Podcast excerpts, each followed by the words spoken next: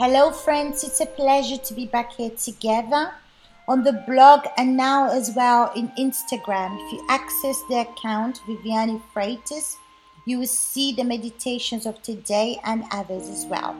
So share with your friends so they can receive this word as well. So today we're going to continue meditating in the book of Matthew, chapter 15, from verse 21. And the word of God says like this. Leaving that place, Jesus withdrew to the region of Tyre and Sidon. When Jesus left the crowd to go to this region of Tyre and Sidon, he was giving them an opportunity. And then in verse 22 says, Canaanite woman from that vicinity came to him crying out, Lord, son of David, have mercy on me. My daughter is demon possessed and suffering terribly. Put yourself in the place of this Canaanite woman. I don't know if you have any children or anyone in the family that's demon possessed. You know, a person that's demon possessed is very aggressive in many ways, verbally, physically, and emotionally. The region of Tyre and Sidon the Bible speaks about this Canaanite woman, and it's the same thing today. You go to the church without an objective, you take part in everything that's going on in the church, but you don't use your faith. You don't value the opportunity. But this woman was desperate. She couldn't take it anymore. She was tired of the situation and didn't know what to do. And you know, when we're like this, we do everything we need to do to resolve the problem. But she cried out to Jesus and said, Lord, Son of David, have mercy on me. My daughter is demon possessed and suffering terribly. But he didn't say a word to her. Can you imagine this moment? You're going through something really difficult, really uh, oppressing in your life and you go, ask for help, and you don't receive not even a word as an answer. Well, sometimes we pray and we don't receive an answer from God. I've had this experience of praying and not receiving an answer from God. And this happened to me many times. There's situations that I gave up, but there's situations that I insisted with God, that I determined that I used my faith. I was humiliated and suffering. Then I went to Him.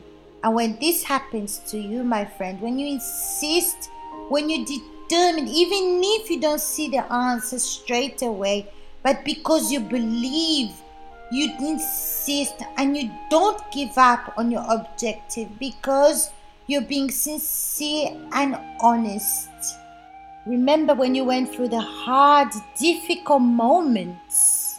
What did you do? You fought, you determined, you didn't give up, and you insisted until you received what you want to receive. But when you don't insist and determine, this is because you don't believe. But when this lady cried out to Jesus, he didn't say a word. Verse 23 says, Jesus did not answer a word. So his disciples came to him and urged him, Send her away. She keeps crying out after us. When we read our Bible, normally there's a word that jumps out for us. There's a word that sticks out and draws our attention. The lady was crying out to them and it was disturbing them. She insisted because she wanted an answer from Jesus because she heard of him doing great things, so she wanted to see this power in her life. And then verse 24 says, He answered, I was sent only to the lost sheep of Israel. Jesus is saying here that He came to the lost sheep. He came for those that were suffering, those that were desperate, those that had tried everything and didn't have a solution this lady was from the Gentiles, and Jesus was sent for the children of Israel. That's why he didn't answer anything when she says.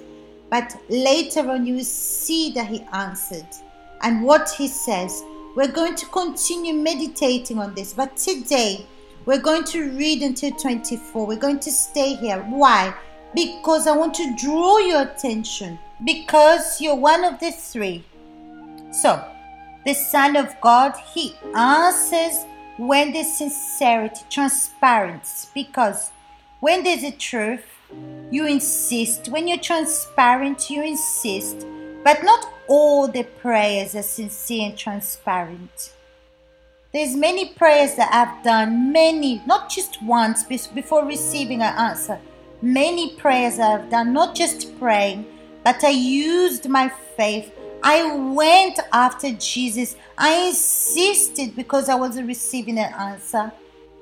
And I took attitudes because I was sincere. My faith demanded from me attitude. So now let's see what the disciples did or how they reacted. They were disturbed by this woman because she was crying out and screaming after Jesus.